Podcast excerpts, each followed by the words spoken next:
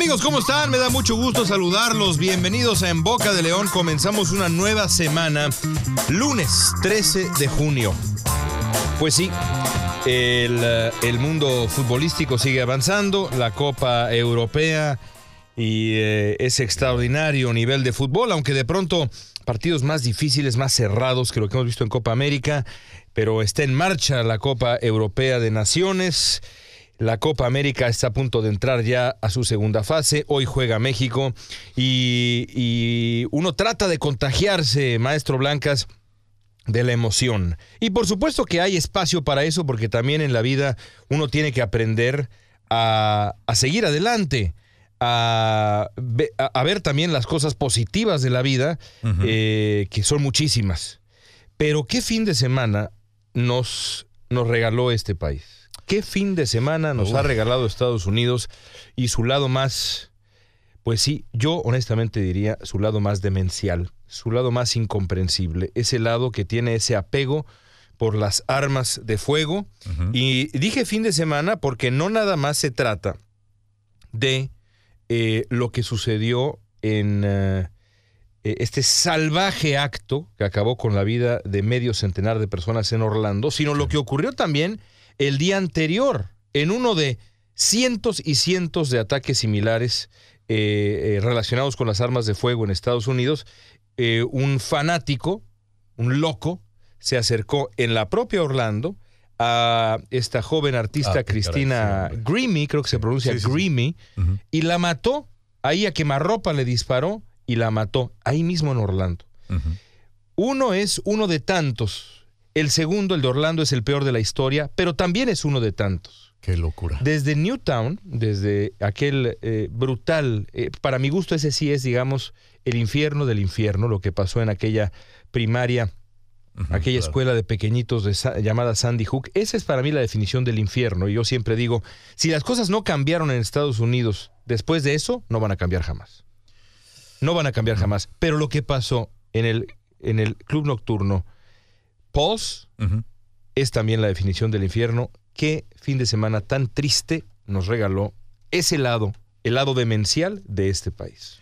Brutal, brutal, eh, este, en una, en una palabra, mi querido León, y muy triste. La verdad que, que- que es eh, muy difícil de. eh, el- ah, lo acabas de decir, si no cambió en ese, en ese día la historia respecto a la, a la venta de armas, va a ser muy difícil que cambie. Pues sí, porque no hay una industria. definición más terrible que, que- que- que lo que le hace al cuerpo de un niñito de cuatro años Claro.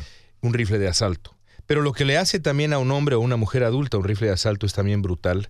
Y eh, vivimos, vivimos, vivimos la barbarie. Es la verdad. Eh, y, y digo yo Estados Unidos porque, bueno, eh, pienso en, en cifras, sí, un par de cifras voy a soltar. Hay en el mundo 7.13 billones de personas, es decir, hay 7 mil millones de personas en el mundo. El porcentaje de esos 7 mil millones de personas que son la, po- la población de Estados Unidos es 4.43%. Es decir, el total de la población estadounidense es 4.43% del total del mundo. ¿ok? ok, ok. Hay en el mundo 644 millones de armas en manos de civiles. Ujú. 644 millones. Uf. ¿Cuántos, qué porcentaje de esos 644 millones de armas está en manos de civiles en Estados Unidos? No sé. 43%. Ah, qué cosa. Entonces, en el país que es 4.4% del total, ahí hay 43% de las armas, del total de armas en manos de civiles, algo está mal. Algo está mal. Es, es Mucho bajo, está la, mal. bajo la protección de, o, o bajo el principio ¿no? de, de la Constitución de los Estados La Unidos. segunda enmienda. el- la segunda enmienda de- del derecho a tener un arma para defenderse. Pero aquí este tipo no estaba defendiendo. Y en todos esos actos que hemos visto no se estaban defendiendo. ¿eh? Sí, defender a la familia, yo entiendo defender a la familia. No necesitas un rifle AR-15 de No, asalto Claro que no. para defender a tu familia. No. Ah, No necesitas una AR-15 para cazar venados. no. Una AR-15 sirve para lo que sirvió el fin de semana, para cazar gente. Para eso sirve, para la guerra. Para la guerra. Es, Para la es un arma de guerra, definitivamente. sí. Bueno, la pregunta del día de hoy para ustedes es esta, dado que son ustedes en muchos casos quienes nos escuchan en el 1020 de AM, eh, residentes acá en Estados Unidos, viven en Estados Unidos. eh, pero también hay mucha gente que nos sigue por Facebook Live. Ahorita nos estaban, estaba dando eh, una lista de las personas que nos escuchan y nos escuchan en todo el mundo y me da mucho gusto a través de Facebook Live. Y la pregunta que yo quiero hacer es esta. Si ustedes al día de hoy pudieran comprar un arma, pudieran comprar un arma, para lo que sea, dice el maestro Blancas, para defender a la familia, para lo que ustedes quieran, un arma, ¿comprarían al día de hoy un arma? Si pudieran, en, donde ustedes viven, tener un arma, comprar un arma y tener un arma, ¿la comprarían y la tendrían? Llámenos al 310-215-1020, 310-215-1020 para contestarnos. También estamos en Facebook Live, insisto, ahí estamos, es una comunidad que está ya creciendo y que me emociona mucho que esté creciendo. Nos pueden ver a través del Facebook Live del canal 34 eh, Univisión Los Ángeles. Entren ahí, Univisión 34 Los Ángeles, y ahí nos pueden ver en vivo acá en la cabina a este par de barbajanes que hacemos en Boca de León todos los días. El maestro Blanca es muy, muy eh, educado y muy bien vestido. Yo pues no, no tanto en ambos frentes. En fin, 310-215-1020. Llámenos por favor, comente con nosotros. Si pudiera en este momento comprar y tener un arma en el lugar donde usted vive, ¿lo haría? Nos interesa muchísimo su opinión. La pregunta del día. Y esa fue la pregunta del día. Eh, me, adelanté en vez de esperar. Como estamos en este día tan. Pues con esto, con, este, con esta emoción, me, adelanté y no, no permití que entrara a tiempo la, la, la, cortinilla. como se llama la pregunta del día. Pero bueno, ahí está. Dado que la soltamos, pues vamos a repetir la pregunta del día usted, si, pudiera en este momento, en el lugar donde usted vive, Estados Unidos, en otro sitio, comprar y tener un arma, ¿compraría y tendría un arma? Repito, llámenos, 310-215-1020, líneas abiertas para ustedes, 310-215-1020. No necesita darnos su nombre si no quiere dar el nombre, en fin, ya sabemos que es un tema delicado, o escríbanos por Facebook Live. Ahora sí, vamos a otras cosas. Reporteros del 34. Y si alguien sabe del equipo del 34, de Univisión 34, alguien sabe el daño que pueden hacer las armas de fuego, ese es Osvaldo Borraes, que lleva una vida entera dedicado a cubrir esas fuentes, la fuente periodística de la seguridad o falta de la misma acá en el sur de California. Osvaldo, cuéntanos, bueno, primero que nada, tu reacción a lo que ha pasado, pero además cuéntanos qué vas a cubrir el día de hoy. Gracias, León. Bienvenido una vez más al inicio de esta semana, al igual a Eduardo. Eh, tú lo has dicho, en realidad que eh, para mí en lo personal, eh, como un reportero que ha estado cubriendo tragedias durante tantos años, estuve en la de San Bernardino, he estado en muchos de los tiroteos, incluso a, las, a los centros religiosos, el que hubo en el Valle de San Fernando, al centro judío, el centro educacional. Eh, siempre he pensado que las armas no son las que matan, sino son la gente. Una arma es solamente un instrumento como utilizaría una persona un vehículo un cuchillo para matar. Eh, las armas no son las que matan, son la, a mi opinión, y esa es mi opinión personal, es la, la gente que quiere matar y utilizan ese, ese instrumento para hacerlo. Casualmente hoy estamos cubriendo una gran cantidad de vigilias que se van a estar realizando área de Los Ángeles, en el área de West Hollywood, en el área del Valle de San Fernando, donde no solamente integrantes de la comunidad LGBT, sino integrantes de la comunidad en general están repudiando un acto de, esta índole, un acto que es inmencionable, que es difícil y no nunca vamos a entender cómo una persona puede actuar de una manera así, pero eso desafortunadamente es el mundo en el que nosotros vivimos, uno donde hay una gran proliferación de armas un mundo donde muchas personas las utilizan no para defenderse, sino para hacerle daño al, ser humano. Sí, en efecto, así, así ocurre y bueno, tuvimos, tuvimos ese, ese, ese momento también de pronto en, en Los Ángeles eh, el fin de semana, esa, esa amenaza que bueno, luego resultó ser lo que resultó ser, pero esa amenaza que también se cernía sobre el, eh, las, las festividades de este mes y de estos días en donde precisamente se celebra la identidad de la comunidad LGBTQ. Eh, que, que, ahora se ha visto tan brutalmente dañada, lastimada, herida después de lo que ocurrió en Pulse, allá en Orlando, Osvaldo. Así es, León, y de hecho yo estuve en el desfile, yo acompañé. te vi, te vi, te vi, te vi. Sí, estuvimos en el desfile, fuimos a acompañar, a darle apoyo a la comunidad eh, de parte de Univisión 34, lo hicimos con mucho orgullo y pude notar, primero que todo se inició ese, ese desfile con un momento de silencio, en honor a estas víctimas, a estas víctimas inocentes.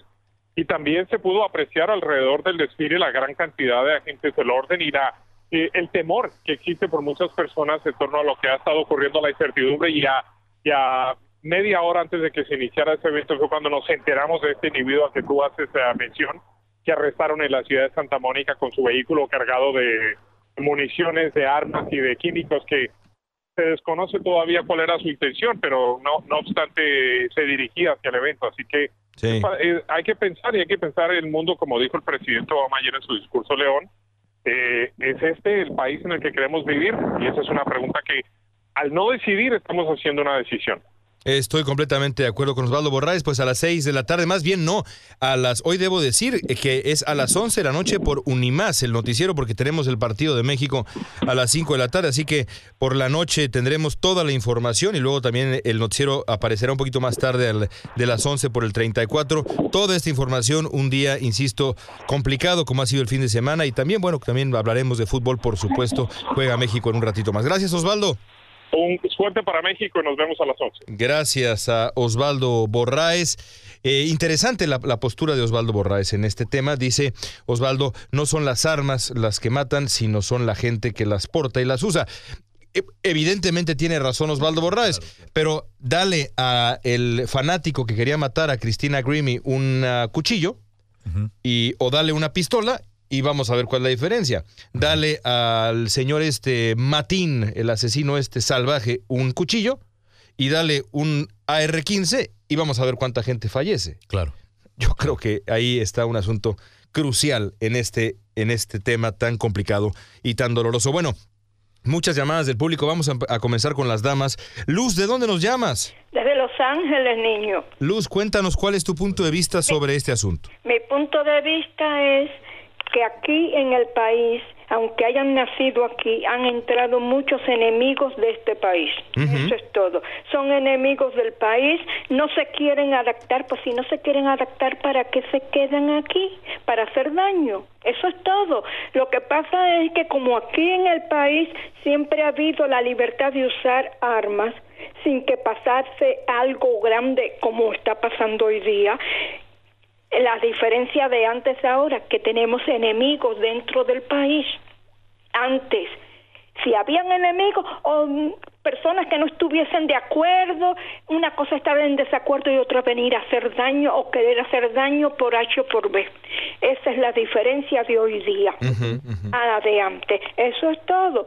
Y lo que pasa es que ellos agarraron, este tipo agarró de excusa la, la festividad de los homosexuales, Claro. agarró de excusa eso y además un lugar muy movido, de mucho movimiento, mucha gente, pues para llamar la atención y todo eso, pero Sí. son personas que están conviviendo dentro de nuestro país y que son enemigos de nosotros, quieran que sí, quieran que no, digan lo que digan, es la verdad, porque si no, no harían lo que hacen. Pues ahí está el punto de vista de Doña Luz, muy interesante. Le agradezco mucho que nos haya llamado. Gracias. Muy bien, y ahora nos vamos con, con Andrés. Andrés, ¿de dónde nos llamas? de Los Ángeles, California. ¿Cuál es tu punto de vista en este tema, Andrés? Pues casi es similar a la señora que el enemigo de Estados Unidos cada vez está creciendo. Cada vez ah, la culpa de los políticos que no quieren aceptar que hay terrorismo creciendo, que los países que quieren hacer un alto, Obama, Bill Clinton y Hillary Clinton no quieren hacer un alto y los latinos votando por ellos cuando son los latinos los que se mueren más por los terroristas hoy en día. Es, eh, eh, es un punto de vista eh, absolutamente válido y creo yo que este tema se va a volver el centro, el centro de la elección. Ya el señor Trump intentó hacerlo el día de hoy y eh, un ataque terrorista de este calibre a unos meses de la elección presidencial, pues evidentemente será, yo creo, el centro del debate. Un centro que no sé yo si conviene políticamente hablando más a Hillary Clinton a Donald Trump, pero la intuición me dice que le conviene mucho más que este sea el tema a Donald Trump y voy a hacer un, un- un pronóstico. Yo creo que Trump va a elegir como su compañero de fórmula vicepresidencial Ajá. a alguien con experiencia militar. Porque creo que se va a vender como un hombre fuerte, firme, capaz de enfrentar esta, esta batalla. Que lo sea es otro boleto, pero es lo que yo creo que va a intentar hacer. Vaya, muy interesante. Es, eh, es- es una buena visión de las cosas. Vamos a ver. ¿Y ahora con quién nos vamos? Con Rogelio. Rogelio, cuéntanos, ¿de dónde nos llamas? de Pasadena.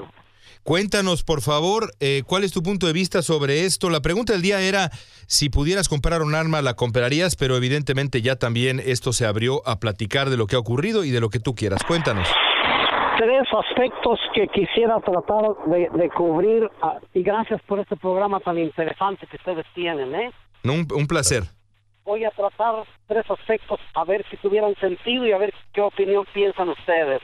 Número uno, que Estados Unidos ya no sea el policía del mundo porque ISIS, el Estado Islámico y, los enemigos, eh, Estados Unidos tiene mucho que ver porque se mete mucho en, en otros países.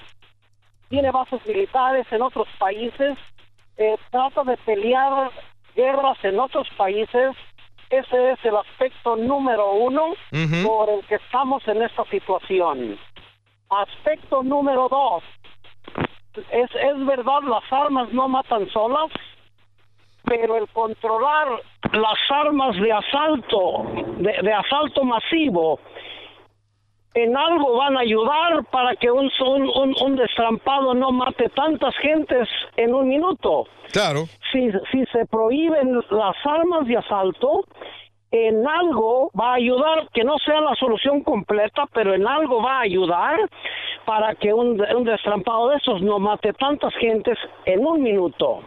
E- Ese es otro aspecto que yo tengo. Sí. El tercer aspecto que yo quiero poner a consideración de ustedes es detector de metales en todos los, los lugares donde hay concentración masiva de seres humanos Sí. incluyendo escuelas, parques, estadios de béisbol, de fútbol, porque lo que nos está enseñando el terrorismo en los últimos días es que al terrorista le encanta la, la- la concentración masiva de seres humanos. Sí. Tendríamos que empezar por allí. El cuarto aspecto, y con este termino, la, la segunda enmi- enmienda de, de la Constitución ya es obsoleta. Ya no funciona en los días que vivimos porque los seres humanos no compran las armas para defenderse en su casa. Ese fue el, el plan original para defensa personal en casa. Ahora ya las traen en las calles y no solo no solo armas chiquitas, pero armas de grueso calibre y para matar a muchos seres humanos. Son mis cuatro aspectos que yo quería poner sobre la mesa con ustedes a ver qué opinan. Opino que tiene usted toda la razón en absolutamente todo lo que ha dicho. Eh, sobre todo esto último me pareció muy, me parece muy relevante. La segunda enmienda no tiene nada que ver el momento que se vive actualmente, las armas disponibles actualmente, la amenaza que se vivía en el tiempo en que se crea la segunda enmienda, la amenaza para las familias en aquel tiempo de los, de los, eh, digamos, de- del- del principio de lo que fue Estados Unidos con lo que es ahora. Don Rogelio, le agradezco muchísimo. ¿Y tomamos esta última llamada o nos vamos ya? Va en un minutito, Ángel, claro. Por favor, un minuto. Ah, Ángel, eh, rápidamente cuéntanos qué piensas de la situación. ¿De dónde nos llamas? De Los Ángeles. Cuéntanos. Sí, bueno, sí, les voy a contar. Eh, es, obvio, es obvio que las armas, las armas no, no matan, la gente mata. Eh, las armas no matarían a nadie sin, la, sin el ser humano, ¿verdad? So, este, eh, es mi opinión. La otra opinión es de que, ah, eh, por ejemplo, los musulmanes, la mayoría son gente pacífica, de paz. Asimismo, los, los nosotros, los cristianos, somos gente pacífica, de paz. Eh, eh, en los dos lados tenemos gente terrorista, ya sea cristiano o musulmán, y la, la prueba la tenemos aquí en nuestro país. Ya ha habido muchos cristianos que han cometido masacres aquí, cada año son varios. Sí. Entonces, ahora los políticos que nos representan legislan a favor de que se le vendan armas de asalto a mucha gente incapacitada que, que no le hacen ni un chequeo de su historia, si tiene problemas, por ejemplo, eh, mentales o si este ha sido violento en el pasado, le venden las armas, no van a un show de armas y le venden las que quieren en la mayoría de países. Entonces, los políticos tienen mucho la culpa de muchos masacres.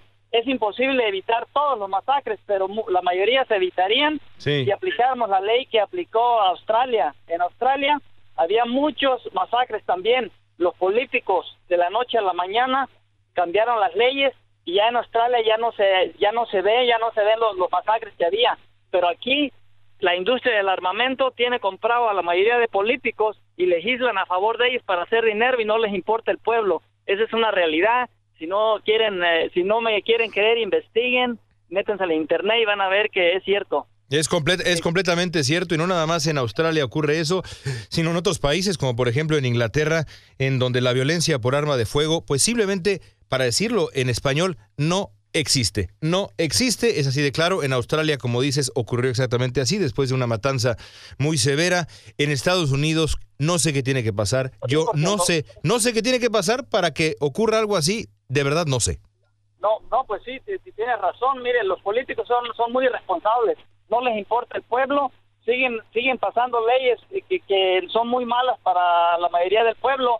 Ellos tienen guardaespaldas donde quiera que van y por eso este, este, se sienten a salvo ellos, que no les va a pasar nada. Por eso siguen este engañando al pueblo y escribiendo leyes que no tienen sentido. Es mi comentario y muchas gracias por tu programa. No, Ángel, te agradezco mucho. Gracias por un comentario tan, tan eh, elocuente y tan, tan bien informado además. Bueno, nos vamos a ir a un corte ya en unos minutitos más, pero antes quiero repetirles la pregunta del día de hoy, que es esta. Eh, si ustedes pudieran, si ustedes pudieran comprar un arma, tener un arma en este instante, ¿lo harían? sí o no. Aunque como ustedes pueden darse cuenta, nuestros radioescuchas nos llaman para platicar pues eh, de lo que quieren del, y dar su punto de vista con absoluta libertad, porque de eso se trata este programa siempre, siempre absolutamente, y creo yo con mayor razón en temas como este. Está ahora Roberto, un nuevo radioescucha que nos llama. Roberto, ¿de dónde nos hablas? De Los Ángeles. Cuéntanos, Roberto, por favor, ¿cuál es tu punto de vista? Bueno, a mi punto de vista es el control de armas, como creo que la mayoría de gente está de acuerdo, pero adicionalmente es el control del discurso de xenofobia no solamente de los políticos, sino de la parte, por ejemplo, de la iglesia, no solamente los católicos, los musulmanes, los cristianos. Si usted va a una reunión de cualquiera de esta gente, ellos hablan del repudio que tienen hacia, por ejemplo, las lesbianas, hacia los gays.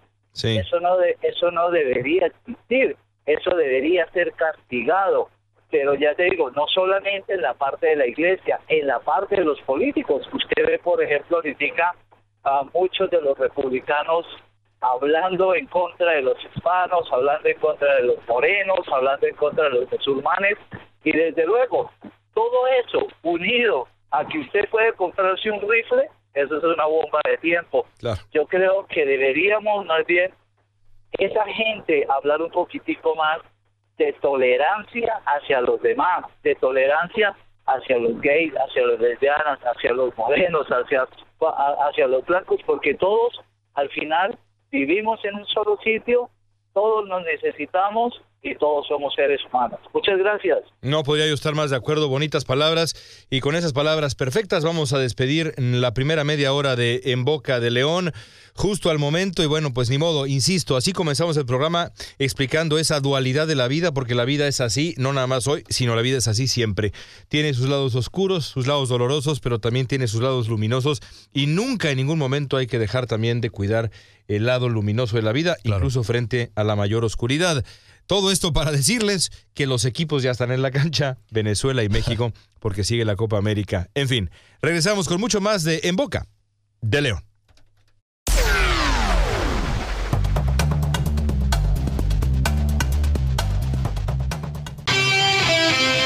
Estados Unidos.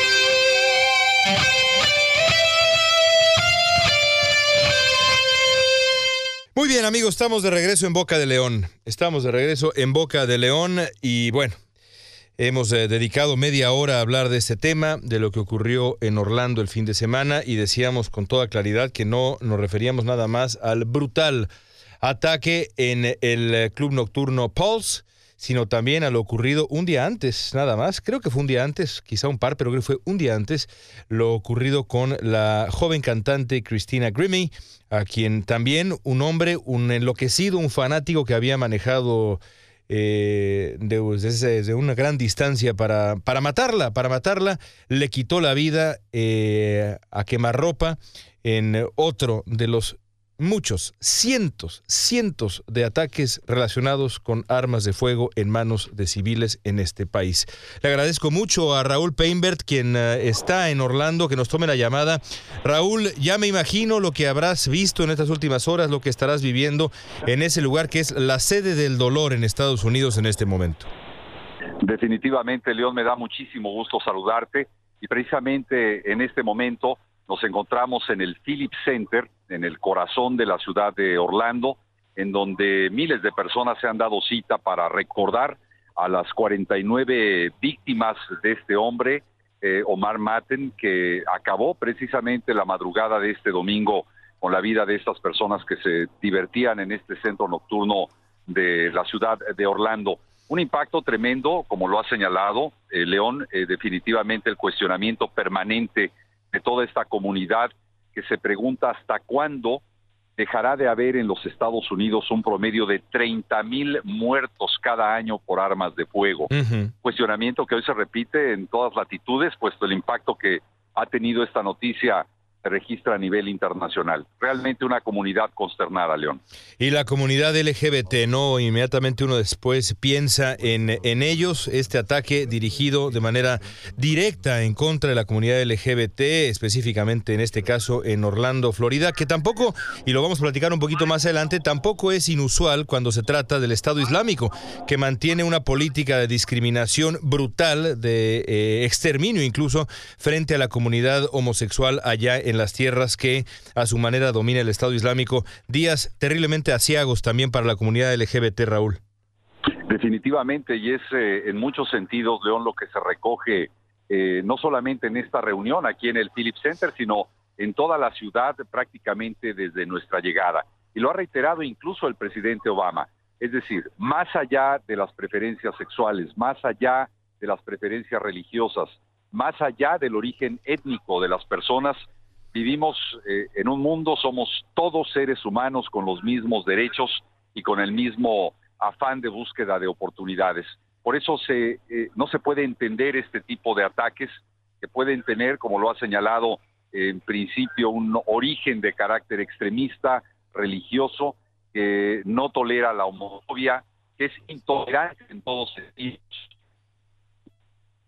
Estamos. Como los que hoy vivimos en Orlando. Sí, de verdad, días, días, eh, días de reflexión. Como siempre decimos, por otro lado, Raúl, y tú también como periodista hispano en Estados Unidos de amplia experiencia, lo sabes perfectamente bien, cada vez que hay una de estas matanzas, ninguna como esta en cuanto al número de personas, pero en cuanto al horror, ya lo, ya lo decíamos, recordábamos Sandy Hook y tantas más, desde Columbine hasta tantas más, siempre decimos, los políticos siempre dicen, días de reflexión, nuestras oraciones y nuestros corazones están con las víctimas. Uno, uno tiende a pensar, más acción y menos rezos y oraciones, menos pensamientos, más acción legislativa.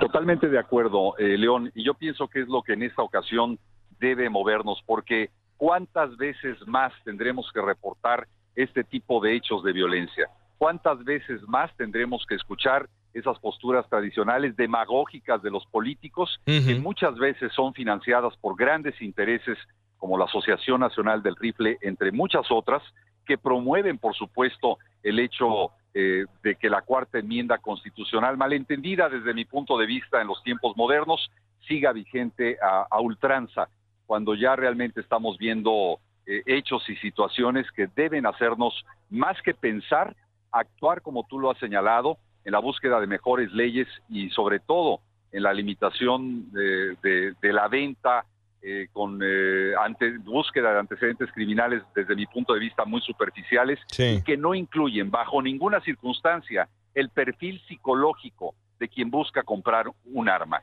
Y lo vemos obviamente en situaciones tan graves como esta que sucedió aquí en Orlando, pero a diario damos cuenta a través de nuestros espacios, a través de los noticieros, de un gran número de víctimas inocentes que pueden ser los niños en una casa en donde los padres no tienen el menor cuidado con el manejo de las armas de fuego y en donde por accidente, en un juego tal vez, pierden la vida menores de cuatro, cinco años de edad. Esa es la historia que todos los días se está escribiendo en este país y es algo que nuestros legisladores no quieren entender. Así es, así es. Pues le agradezco mucho a Raúl Peimer. Gracias, Raúl, por, por este enlace. Te mando un abrazo muy grande hasta allá. Gracias, Raúl. León, gracias a ti, felicidades por tu programa de radio, te escuchamos. Te agradezco mucho, gracias a, a Raúl Peinbert. Pues sí, en efecto, ahí está, ahí está ese, ese debate. Ya veremos cuál es la respuesta, aunque pues ya podemos adelantarla, porque yo insisto, si después de Sandy Hook las conciencias no se sacudieron, no sé qué hará que las conciencias se sacudan en este país. De pronto, debo confesar, debo confesar que eh, pensaba yo, ¿qué pasaría Sí. ¿Te acuerdas, por ejemplo, en qué momento, no, no cambió completamente, pero sí cambió el debate sobre los refugiados eh, sirios y demás hacia Europa? ¿En qué momento cambió el debate en Europa y en el mundo? ¿Te acuerdas? Con la zancadilla, ¿no? Con ese fue una, pero la imagen de la famosa zancadilla, pero con la, muerte del pequeñito. ¿Te acuerdas? Sí, no. Esa fotografía claro, por supuesto. absolutamente brutal del pequeñito. sí claro. Eh, en posición fetal muerto, que todavía me conmueve en, la, playa. Sí, cómo no. Eso cambió las cosas. ¿Te imaginas? A veces piensa uno, ¿qué pasaría si viéramos las imágenes? No nada más las recreaciones en televisión con 3D y demás. Las imágenes de lo que hace un AR-15. Una bala de un AR-15 en el cuerpo de un pequeño, en el cuerpo de una persona adulta. Qué cosa, claro. Yo creo, no estoy diciendo que debería ocurrir, porque también uno piensa evidentemente en las víctimas, sus familias. Sí, claro. Pero yo creo que eso quizá es lo único que quizá sacudiría ciertas conciencias en este país. Ver, ver. Porque luego es muy fácil cerrar los ojitos. Claro. Cerrar los ojitos. Sí, bueno, sí, que se quede todo en el abstracto. No. Lo que hace, lo que hace una bala de ese calibre en el cuerpo de una persona. Uy, bueno. Eh, qué, qué, pesado. que eh, Este programa sí que ha sido fuerte por el contenido del día de hoy, pero bueno, tenemos mucho más, no hay de otra. No hay de otra. Bueno, vámonos, vámonos ya eh, a analizar un poco también el mundo. Exactamente, el vínculo que tiene el mundo con esto que ha ocurrido, porque evidentemente una de las, de las aristas centrales de esta historia es el papel que tiene el Estado Islámico, ya sea eh, de manera directa, eh, o, o, indirecta con las acciones de personas como este hombre, eh, eh, Matín, que llevó a cabo esta absolutamente brutal, brutal acción, este ataque, este ataque terrorista y este crimen de odio. Le agradezco mucho a Mauricio Mechulam, gran experto mexicano en estos temas que nos acompaña. Mauricio, ¿cómo estás? León, un gusto saludarte desde la Ciudad de México hasta Los Ángeles, es un placer. El placer es enteramente mío lástima del tema, pero bueno. Sí, lástima del tema, pero, pero bueno, e, este, es, este también es tu tema y poca gente como tú lo conoce. Eh, ¿qué, ¿Cuál es, digamos, el vínculo que conocemos, el vínculo también que tú adivinas, la dinámica, me interesa también particularmente, que lleva a crear a un hombre como este, a un terrorista islámico? nacido en, eh, en, Estados Unidos, este hombre nació en Nueva York, a hacer algo así. Cuéntanos cuál es la dinámica, cuál es la historia aquí. Mira, eh, aquí obviamente nos hace falta información, incluso está, sigue fluyendo información todavía, y hay que determinar eh, si efectivamente se trata de la acción de un lobo solitario, un individuo que ataca en solitario, planeando, eh, financiando y perpetrando el acto por sí mismo o en pareja quizá o con una milicélula, o bien si efectivamente hay algún lazo o liga mayor con eh, la matriz del Estado Islámico en Siria. O sea, hay que entender que ISIS o Estado Islámico tiene una matriz, un, un centro de operaciones donde se encuentra el núcleo de esta organización en Irak y Siria. Además, ISIS tiene filiales que ellos llaman las provincias ubicadas en, en países como Egipto, como Libia, como Nigeria y otras partes, tienen células que sí coordinan o que sí tienen operaciones coordinadas y tienen este otro tipo de, actores, ¿no? Que son los actores en solitario. ISIS llama a sus actores, a, sus seguidores, a sus fieles desde el inicio, básicamente desde que lo conocemos como ISIS, o sea, desde que lo conocemos como tal, publica en sus revistas en línea estos llamados a perpetrar ataques o atentados a sus seguidores estén donde estén dicen, es su obligación venir con nosotros a luchar y combatir en las filas de ISIS.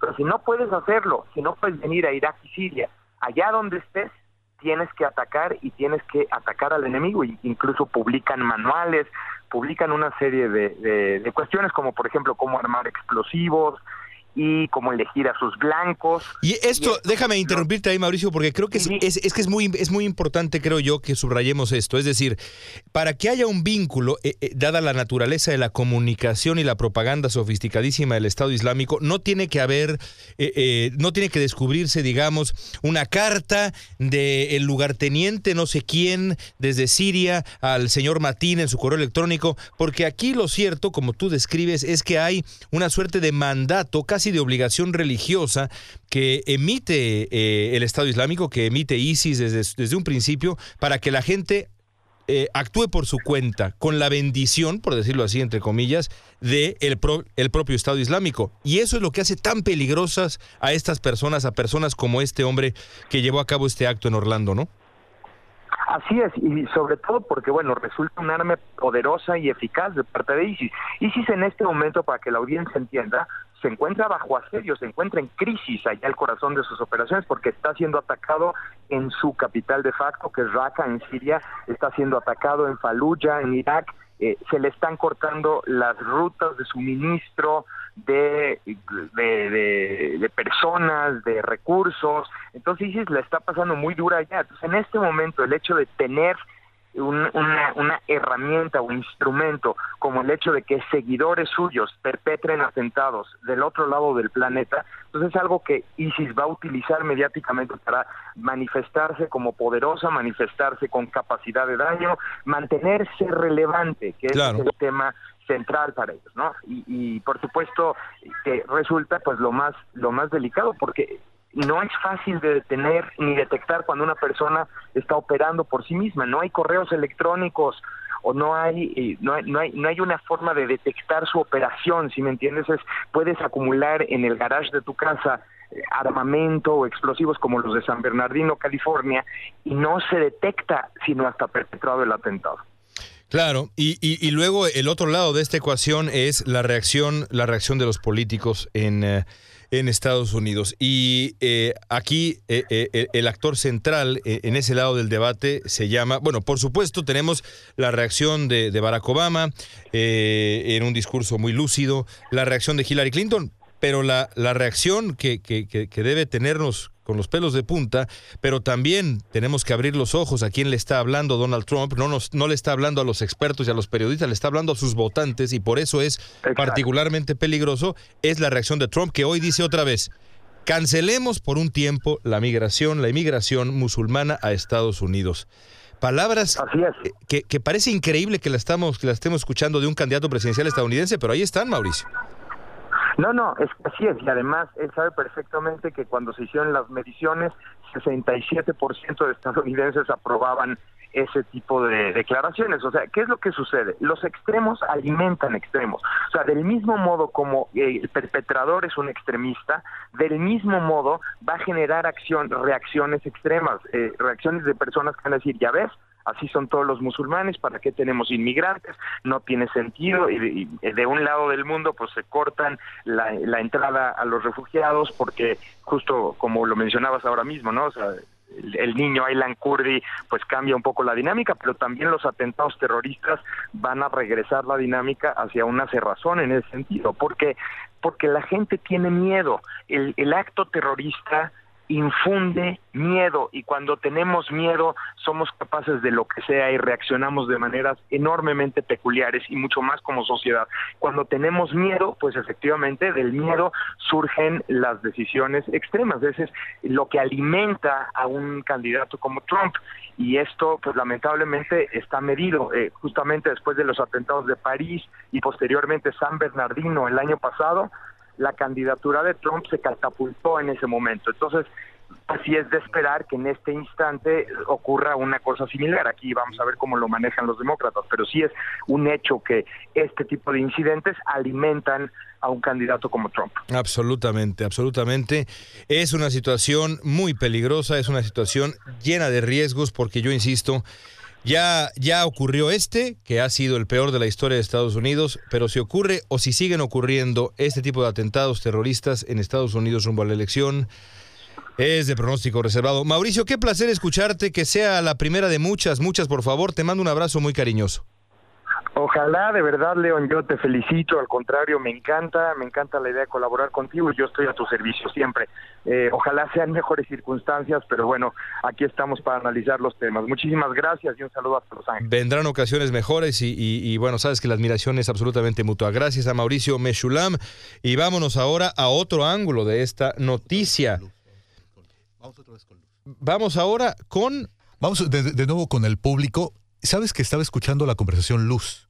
Sí. Que habló con nosotros en su momento. Sí. Y me dice, por favor. Tengo que decir otra cosa. Exactamente. Tengo que participar otra vez. Exactamente.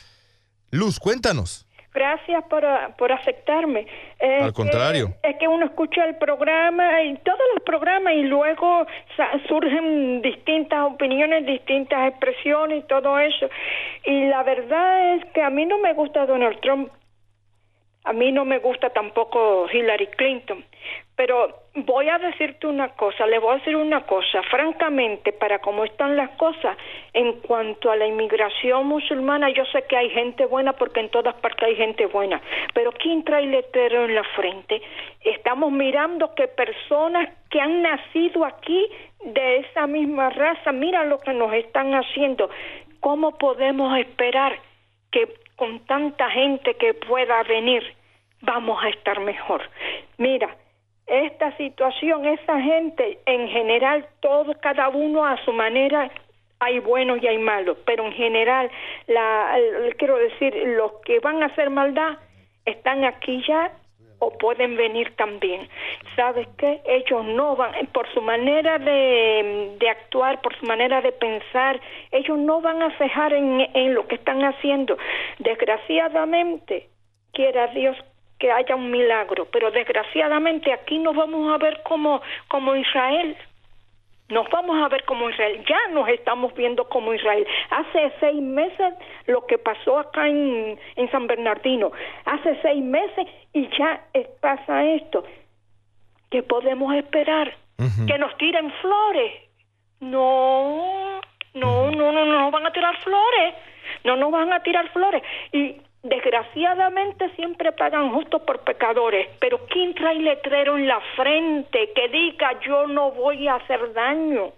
Sí. ¿Cómo vamos a cómo vamos a admitir que vengan tanta gente de allá sin saber más nada, sabiendo ya lo que está pasando aquí con personas que han nacido aquí que debían debieran de, de haberse adaptado acá, debieran de agradecer estar en un país que es libre, un país que les permite trabajar, estudiar y ser lo que ellos quieran. Y sin embargo, al final siempre se tiran para atrás. ¿Cómo es posible que vamos a vamos a tener tranquilidad? Desgraciadamente, Sí. la hemos perdido. Sí. La hemos perdido porque y perdemos también. Sí, Por lo menos yo he perdido la confianza. ¿Cómo yo voy a aceptar tantas personas, como dice Barack Obama, tantas personas? ¿Cómo lo vamos a aceptar a ellos? A ver, Luz, déjeme, déjeme, déjeme interrumpirla un poquitito. Yo estoy completamente de acuerdo con eso, sin embargo, yo sí quisiera dejar un mensaje el día de hoy. Y el mensaje es el siguiente. Lo único que una sociedad no se puede permitir, y dado que usted usa el ejemplo de Israel, que pasó por una, una, temporada eh, brutal, brutal de atentados terroristas, eh, en donde eh, volaban autobuses, volaban restaurantes, volaban cafés, es decir, estamos a años luz de eso, creo yo todavía, gracias a Dios. La lección que dejó Israel al mundo es, no cedemos al miedo. En el momento en que hay un ataque terrorista, en Israel había un ataque, cuando había ataques terroristas en Israel, se, se sufría, se lloraba e inmediatamente después se reconstruía el lugar y al día siguiente había gente comiendo. Este es un mensaje que ha dado además Barack Obama y en el que yo con lo que yo estoy con lo que yo estoy de acuerdo. Cuando la gente le decía, ¿por qué no se regresó de su viaje a América Latina cuando los atentados en, en Bélgica? Y Obama dijo, porque ese no es el mensaje que hay que mandar. Los terroristas lo que buscan es modificar esencialmente tu estilo de vida. Que dejes de ir al cine, en efecto. Que dejes de ir por un café. Que dejes de ir al estadio de fútbol. Modificar nuestra libertad, nuestro estilo de vida. Por eso cuando se empieza a hablar también, un radio escucha nos decía, eh, detectores de metales en todos lados. Ojalá que no. Porque ese no es el estilo de vida que nosotros tenemos.